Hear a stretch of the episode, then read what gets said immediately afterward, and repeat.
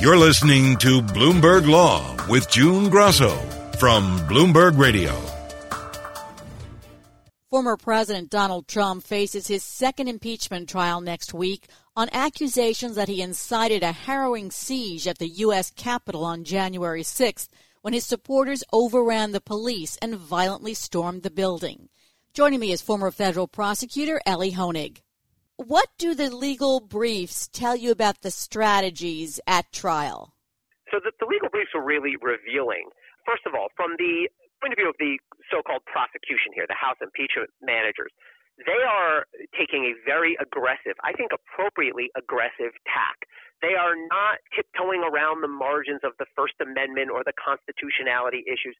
They are just coming straight out and saying, this is utterly unacceptable. This is the core of what impeachment is about. This was an attempted insurrection. This was a violation by the president on another branch of our government, and they are coming out swinging. The defense brief, when we finally saw it, was a different type of creature. It was candidly shoddy work product. It was poorly written, poorly reasoned. It was a mess. It was hard to follow. It, they seemed to use this strange format that lawyers sometimes use when they're responding to interrogatories in a civil case, very formalistic. And we hereby admit that the Constitution exists, but we deny everything else that you say. But the gist of the arguments are this sort of mishmash of the constitutional defense that it's unconstitutional to try a former official, which I think is not a strong argument. It's an argument. We don't know the answer, but I think the better weight of the evidence and law is on the other side. They argue First Amendment protections, which I think is misguided in several respects. And notably, they don't take the big lie off the table. They mince words a bit about this false idea of election fraud, but they say something to the effect of, well, there's not enough evidence either way. Who can tell? And we deny that Donald Trump lied when he put forth the election fraud theory. I think that's potentially very fraught for the lawyers and for Donald Trump's defense. How yep. much does the case depend on the House managers being able to prove that his speech on February 6th incited the violence that followed? So that is a key component of the case that they'll be making. I do think it's important to note that the House impeachment managers have intentionally framed their argument as not just January 6th, but everything that led up to it. They cast this, I think, smartly as a longer term, ongoing, sort of prolonged, coordinated effort by Donald Trump and those around him. They don't name names, but Rudy Giuliani and Mo Brooks and Donald Trump Jr. and Sidney Powell and others to spread and sort of amplify and activate this election fraud lie. And I think what they point to is January 6th as sort of the tipping point. And look, Donald Trump's words that day are very important, and you do want to be able to show as much of a connection as you can between his words to that crowd and their actions. And I think that'll lie in his actual words to the crowd, the crowd's actual reactions. There are more and more videos now of that coming out of the crowd saying, "Yeah, what he said, storm the Capitol, storm the Capitol."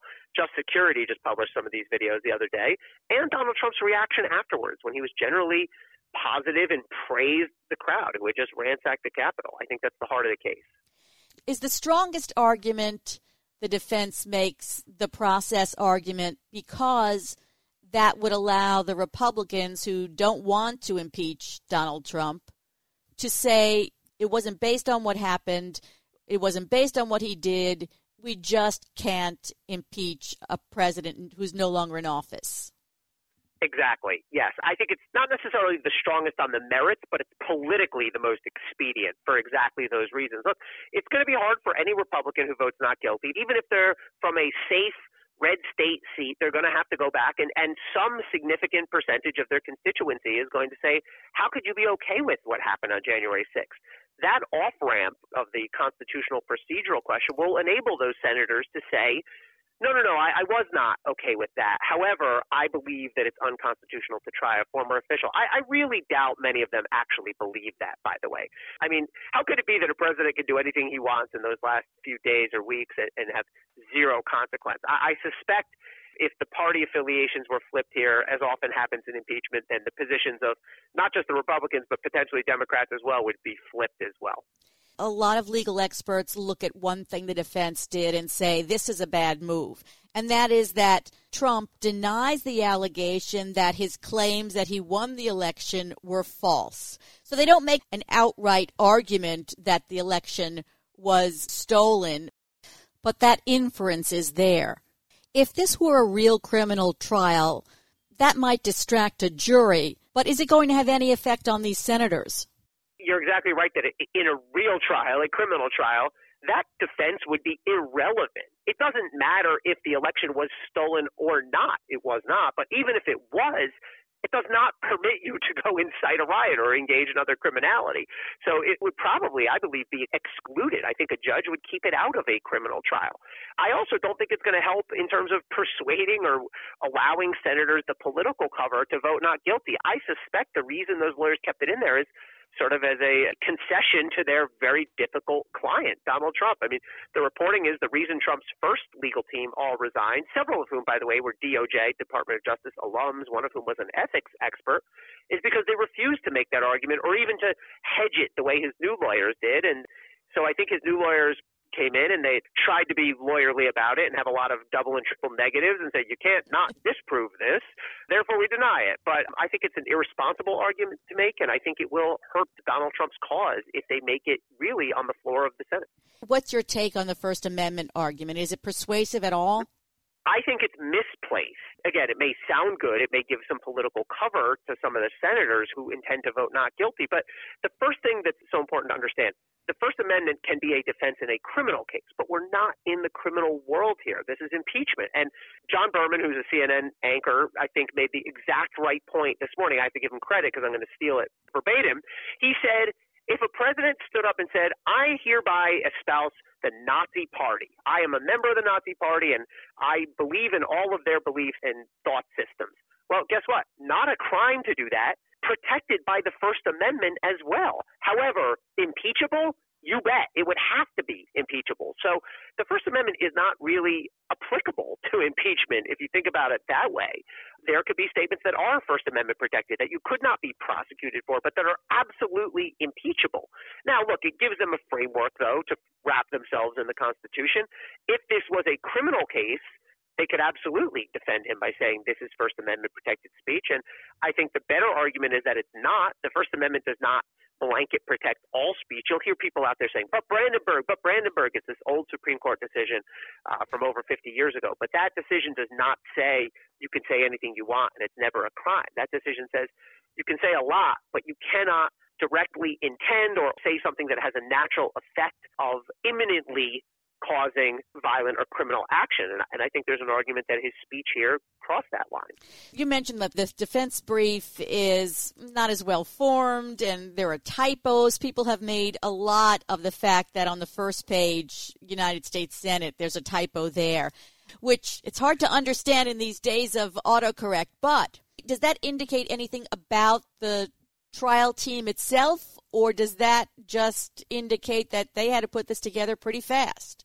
I, I do think it says something about the child team. I, I will make a little bit of an excuse for them. The funny thing is, the, the scariest typos are the ones that autocorrect would not catch. And what they did was, instead of United States, there were Unites States, U N I T E S, but spell check would not catch that because unites is a word. So ah, we don't okay. worry about that. Right. But no, look, I think it was a sloppy enough product, and I think it was a product that showed so little thought and consistency that it look, I, I've seen worse. I'm not going to say it's, it's the worst filing I've ever seen, but it's shoddy, and it's not at the level that a true top shelf attorney, even with just 48 hours, you would put something together, even if you wanted your brief to be very brief, very concise, very summary in nature. I think you would still do it in a way that was more convincing, more coherent, and better structured. Their structure is bizarre. They break out these different number of accusations that are tied to nothing in the articles of impeachment, and then they sort of very formalistically, we, we hereby and whereunto deny and admit this. It, it's a confusing, messy document, and, and it doesn't bode well for how straightforward and digestible their presentations will be next week we understand that the House managers have compiled footage of what happened, his speech, the reactions in the crowd, as you mentioned, that compilation that was put together by Just Security. Do you think that that is really effective in this kind of a setting? Not only do I think it's effective, I think it's the most effective thing they can do. I mean, look, their task, the House impeachment managers, is going to be to to remind people and to, to really hit them in the gut, as we would say, to appeal viscerally to just how bad, scary, and dangerous this was. And the reality is, I think we're all experiencing human memory is remarkably short. Here we are, three and change weeks out from the event, and it's already receding a little bit in terms of just how immediate and dangerous it felt. And to me, it's much more resonant to, show a video of what was happening inside the Capitol than to have some member of Congress stand at a lectern, make an impassioned 20 minute speech. Uh, show me a two minute video any day over that. And I think they need to really make their case hit quickly and hit hard. And I think those videos are the best way to do that. The last trial, we had the Republicans in charge of the Senate. This trial, the Democrats are in charge. So they're going to be able to decide what the trial is going to be like. Do you think that they should call witnesses? Yeah, that's a that's an important difference between last year and this year. The trick with calling witnesses is is keeping it from spiraling into a never ending proceeding. I mean, there's dozens, hundreds of people who witnessed what happened in the Capitol. If you are going to call witnesses, I think you probably should, but you need to be very careful and selective. There's also a risk of appearing emotionally exploitative, right? I mean, look, you want to drive home the horrors of what happened. You want to focus attention on Officer Brian Sicknick, who was murdered inside that building. But there also is a way to overdo it and look like you're being not fully respectful to the people who suffered. Um, so, for example, if they call his grieving family members, I don't know. I, that may be a little bit much. But I, I think you want to call some basic witnesses to, to explain what happened on that day, perhaps some congressional staffers who can really bring it to light. Um, I think you should they should consider calling people who can testify about Donald Trump's state of mind that day, people who were with or speaking with or privy to how he was reacting to what was going on. So I think the trick is is sort of calibrating your case and calling a handful of witnesses, but not turning it into a saga. I mean, in the Bill Clinton case, the negotiated agreement was they called three, I think three or four witnesses total. So, you know, maybe a few more than that, but you don't want to get into dozens of witnesses here. What about one of the rioters? There's been a lot of press that Jacob Chansley, you know, the so-called QAnon shaman, is willing to testify. I would not do that at all if I was in charge of putting this case on. First of all, if you call a witness, you sort of own that person, and that becomes your witness, like it or not. Second of all, it would become a circus to call some of these folks. Third, you have what you need from them. You can do that without calling them into the well of the Senate by playing the many videos that are out there of people saying, fight for Trump, or by even using the, the statements that their lawyers have made or the legal filings that their, that their lawyers have put in, saying, my client did this because he or she believed Donald Trump asked him to or, or, called on him to do it. That's good enough. That makes the point and that keeps it from becoming a circus. Now, one of the defense attorneys has said that at least some of the supporters planned their attack in advance. If they can prove that, does that help their case? I don't see how it does because the argument is not that Donald Trump just just you know dropped in out of nowhere on January 6th.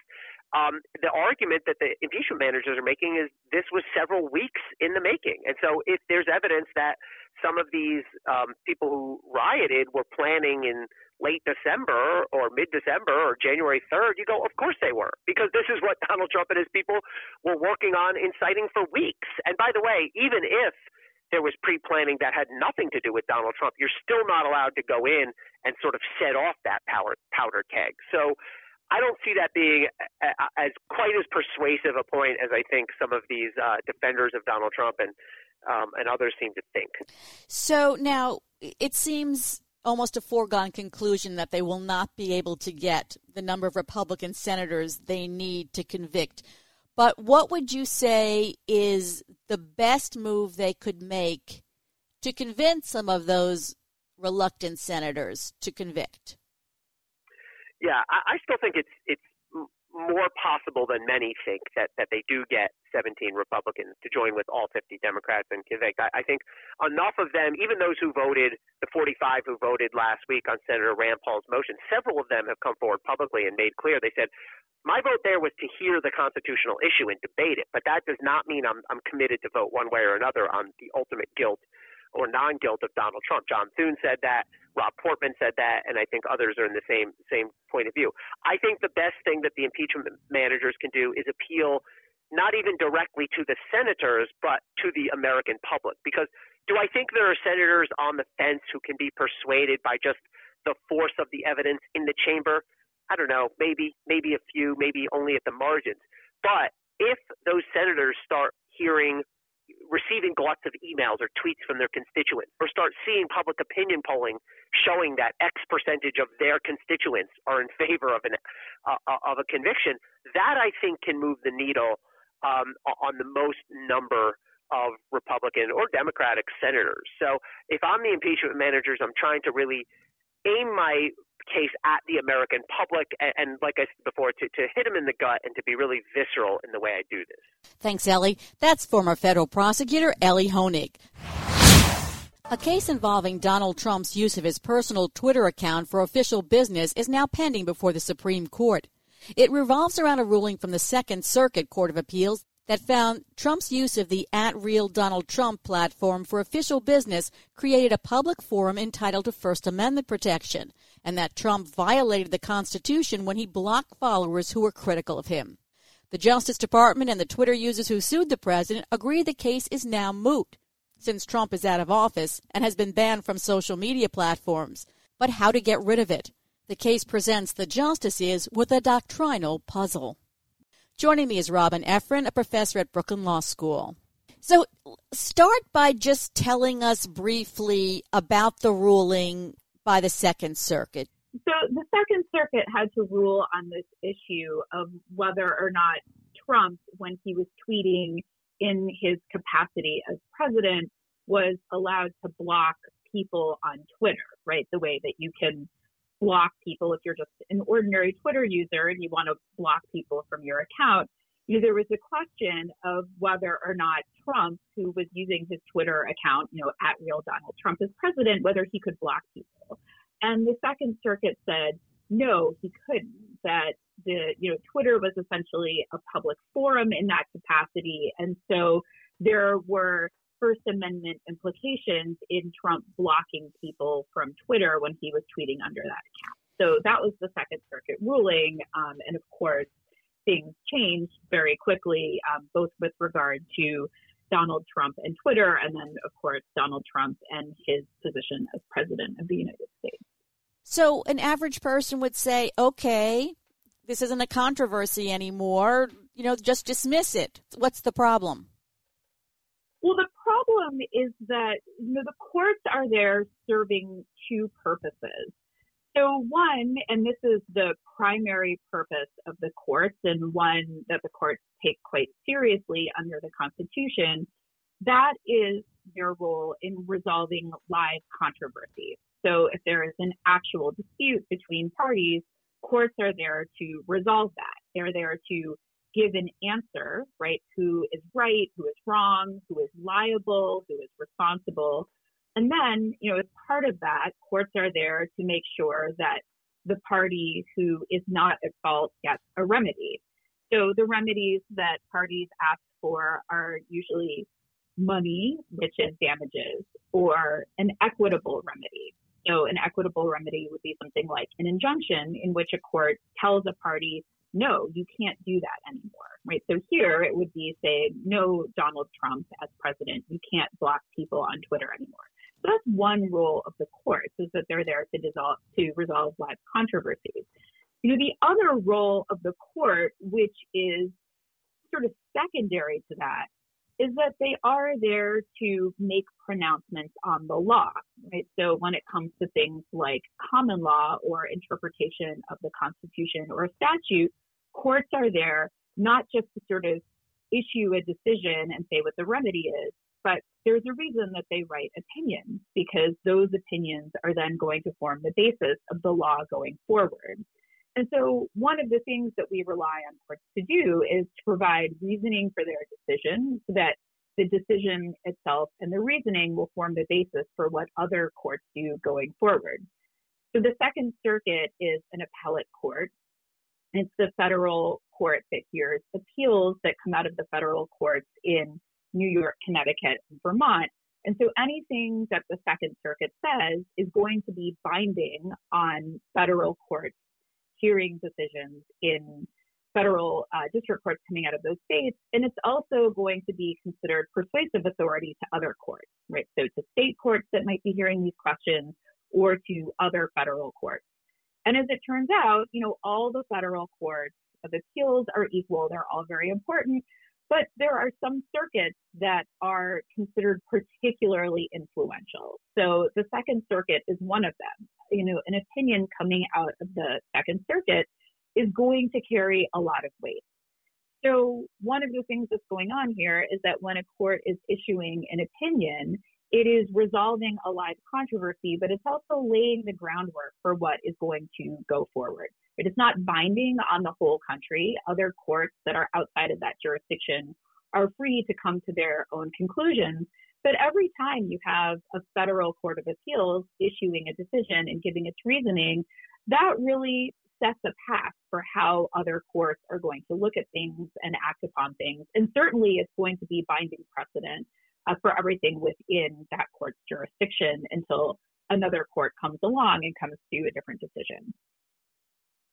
So then, why not just leave the Second Circuit's decision as is because you don't know how the Supreme Court would have ruled on the issue and pretend that there was no appeal? You know, I think thing that is important to keep in mind is that even if we wipe away sort of all of the controversy around this particular case and how politically heated it is, the U.S. Supreme Court is a court of very limited jurisdiction, right? And they hear very few cases per year. So for most cases in the United States, they end well before the Supreme Court, right? So we can think even of state courts where the state Supreme Court is the highest authority in that state. A lot of those decisions of state law couldn't even go to the US Supreme Court if people wanted them to. Now in federal courts, even though someone who has an adverse ruling in a court of appeals, meaning you know they lost, that they can petition the Supreme Court to hear their case, that the vast majority of these cases are not heard by the Supreme Court. So for most litigants, their path ends in a court of appeals. And so that's the ordinary state of affairs, right? Is that people you know, either just sort of accept the decision of the circuit court and then that's the end. That becomes the binding judgment for those parties and it becomes binding precedent within that circuit. Or they try to go up to the Supreme Court and, you know, they, they aren't picked and the judgment below just stands. The problem comes up when the Supreme Court has agreed to hear a case, but then maybe that case becomes moot. It's not a live controversy anymore. So that's when we're in this sort of what if territory, right? Maybe we wouldn't have just let that Second Circuit opinion be, um, but the Supreme Court might have decided something else. And so in that case, that's where we get this Munsingwear doctrine that comes in, which is to say, okay, the Supreme Court is not in a position to actually rule on this particular issue because of mootness, right? There's no longer a live controversy. And so the Supreme Court, as a matter of mootness and, uh, you know, sort of part of this larger standing doctrine, they're not going to weigh in on this issue. But then the question is, if they're not going to weigh in on this issue, do you just sort of pretend like this never happened and it was never appealed to the Supreme Court in the first place and that lower court doctrine would just stand? Or does the Supreme Court say, you know what, we're going to wipe the slate clean. We're going to pretend like the Second Circuit never happened either. It's no longer um, a live controversy. And if this comes up again, we'll just start all over again, right? New litigants will get a clean slate. They'll start off in the trial court and they will keep litigating from there. So, how does the Supreme Court decide what to do? So, the ordinary course of affairs would be that the Supreme Court just leaves things be, right? That what happened below stays. Now, in some cases, the Supreme Court, without making its own decision, will vacate the judgment below, right? That's that idea of wiping the slate clean. And so in other contexts, one reason that they might do that is that a lot of times, for example, the Supreme Court will come out with a big ruling that has a change in law or a change in the direction in law. And so there are lots of follow on cases that the Supreme Court itself doesn't need to sort of hear anew every single time. And so what the Supreme Court will do is they'll just vacate the lower court judgment. The case goes back to the lower courts, and then the lower courts sort of proceed with the new Supreme Court doctrine in mind. Now, here, that's not what's going on. This is a little bit different. And so the parties are asking the Supreme Court to wipe the slate clean for a different reason, right? Not because there's been a change in the law, but because there is this question of the Supreme Court might have made a change in the law, but they didn't quite ever get to making the decision because of mootness. So since vacatur itself is a remedy, right? It's the Supreme Court is making an active decision to do something, right? To grant somebody the remedy of vacating that lower court judgment the Supreme Court is going to need a reason to do that, right? They need to have a good reason not to just leave things be because, like I was saying before, the ordinary course of affairs is that cases are just done after the circuit court. So, what the Supreme Court has said is that if somebody is going to ask for vacatur, right, if they are asking to um, sort of wipe the slate clean, then they need to show that they weren't responsible for the case being moot. In other words, if the whole reason that the Supreme Court no longer has the ability to issue a ruling in this case and decide on law, then you want to make sure that the person who's getting the benefit of that vacatur didn't sort of cause that mootness to begin with, right? And you can see how that would be a little bit inequitable, right? You ask the Supreme Court to intervene, then you yourself create the reason for the Supreme Court not to be able to make a decision. And then nonetheless, you're asking for the benefit of vacating that lower court judgment, which was adverse against you. So that's this doctrine that the Supreme Court isn't going to vacate that lower court judgment because of mootness if the party who's asking for it caused the mootness. But then that's how we get to these other problems, which is the question of, well, what does it mean to have caused the mootness, right? How do we know that the party who's asking for this remedy is in fact responsible for the case being moot? So in this case, the election really is causing the mootness and also the fact that Twitter has closed Donald Trump's account. So who's causing the mootness here? Yeah, this was super interesting to me. Um, and I think it really is important to separate those arguments because there really are sort of two separate things going on that did not necessarily have to be connected at all that are causing the mootness, right? So the whole problem was could Donald Trump in his, you know, at real Donald Trump account block Twitter users? So two things had to be true in order for this to be a live controversy. One is that Donald Trump still needs to be on Twitter. The second is that he still needs to be president, right? Because that's the allegation of what was causing the problem. And that's what the Second Circuit ruled on. They ruled on Twitter specifically and Donald Trump being president specifically. And in a very short period of time, both of those things changed. So let's take the Twitter part first. So on the Twitter front, he engaged in lots of Twitter activity that was wrapped up in rhetoric that people have alleged was you know really um, raising the temperature in the country, uh, leading to the insurrection on January 6th, and just sort of generally making the peaceful transition of power quite difficult after the election, right? So, you know, from Twitter's point of view, he is just a user and Twitter is a private company and they have terms of service and you know their terms of service contain all sorts of reasons why they might block or suspend uh, uh, your usage of the service through their account, and things like uh, sort of being mean to people, spreading misinformation, right? All of these things, right, depending on how you're going to interpret Twitter's terms of service, violate that, right? And at the end of the day, we're not really arguing here about Twitter's terms of service. Um, you know, somebody might argue about that somewhere else, but the bottom line is Twitter decided that he was uh, sort of causing such significant problems that they were going to suspend his account indefinitely. And so what that means is, you know, rightly or wrongly from that sort of tech and contract point of view, Donald Trump is no longer on Twitter, right? He can't tweet as himself. He can't tweet as himself as the president. It's just gone. That account is no longer functional.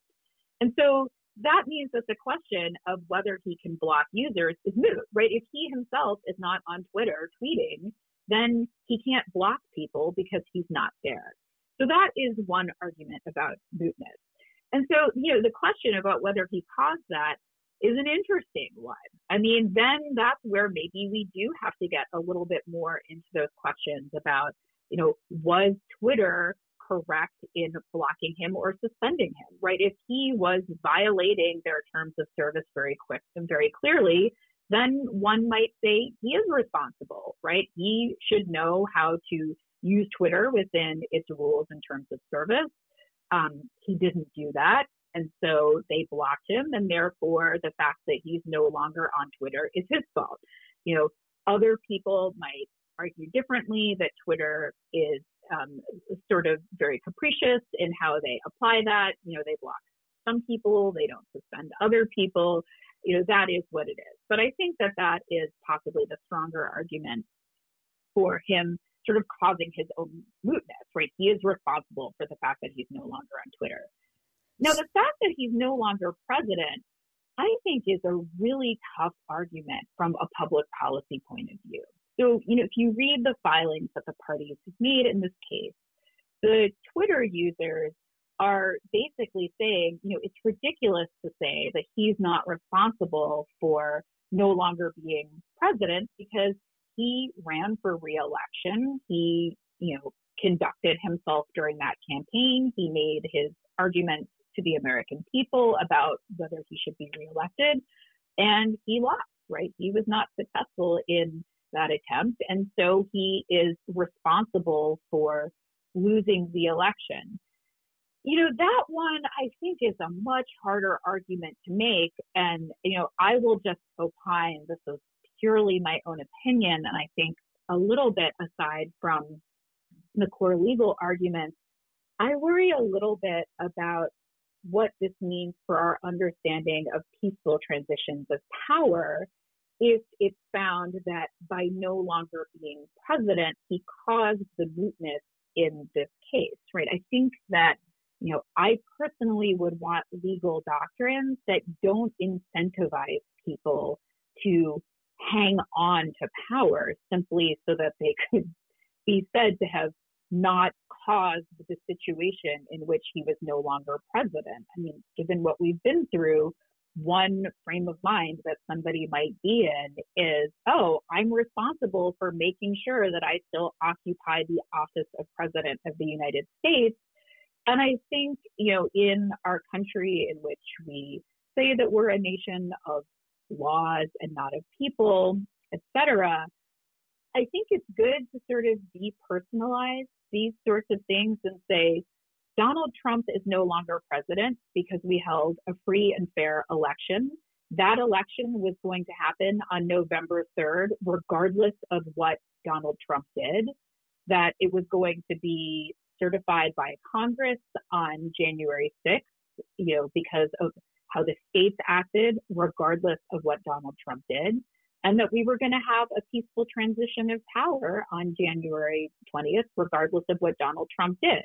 Right? If he had won the election, it would be the same thing, right? He would continue to be president because of the operation of free and fair elections, not because he has some sort of powerful causative force in hanging on. So I personally see, um, you know, a, a little bit of a politically difficult argument in saying that he caused the mootness by himself no longer being president.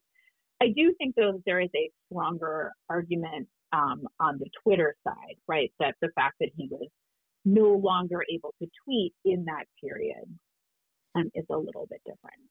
So then you think that the Supreme Court will allow the Second Circuit decision to remain, won't vacate it?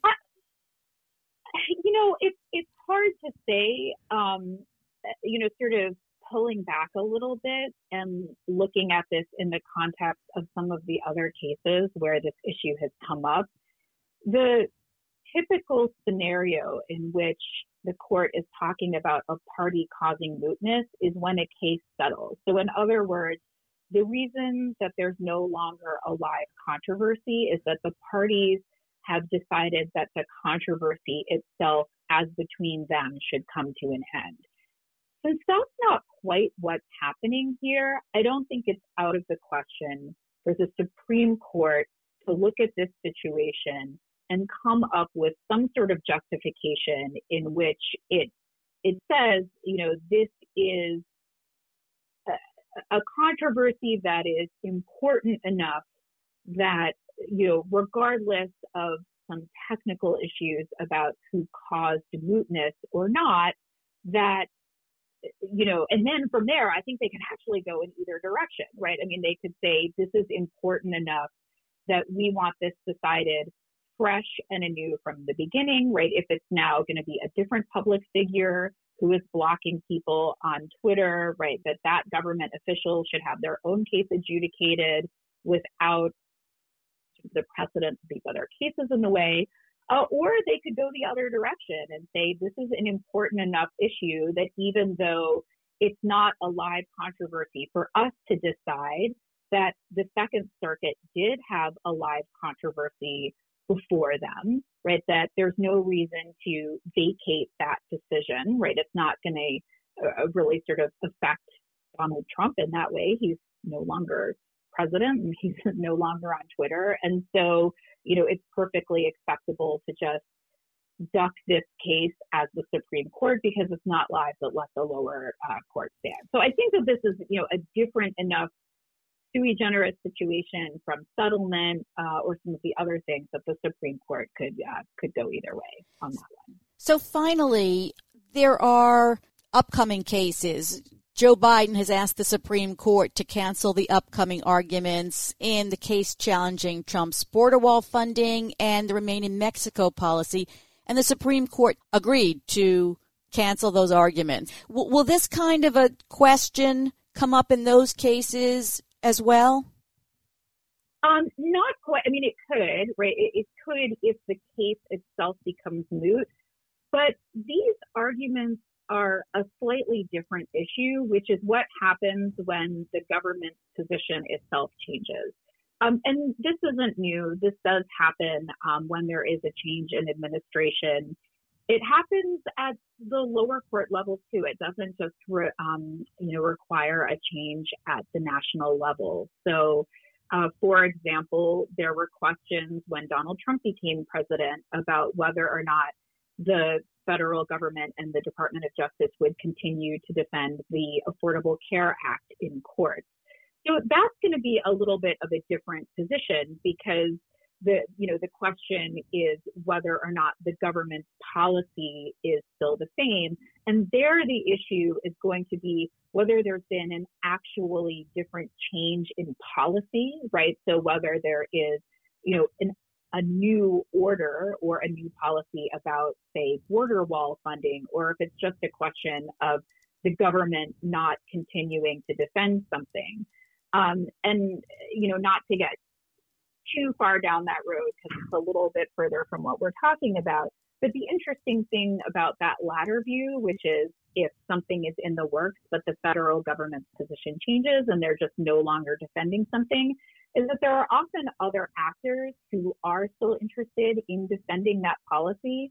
And as long as a policy or a regulation is live and causes a controversy, the fact that the federal government is no longer defending it isn't necessarily dispositive because you can have other parties who have an interest, right, a constitutionally cognizable interest, who are either already parties in the, in the case or might try to step in as interveners and continue defending that policy, even if the federal government isn't uh, still defending that policy. So that's a little bit different because it, it, you know, it depends on whether the policy itself or the regulation itself has changed.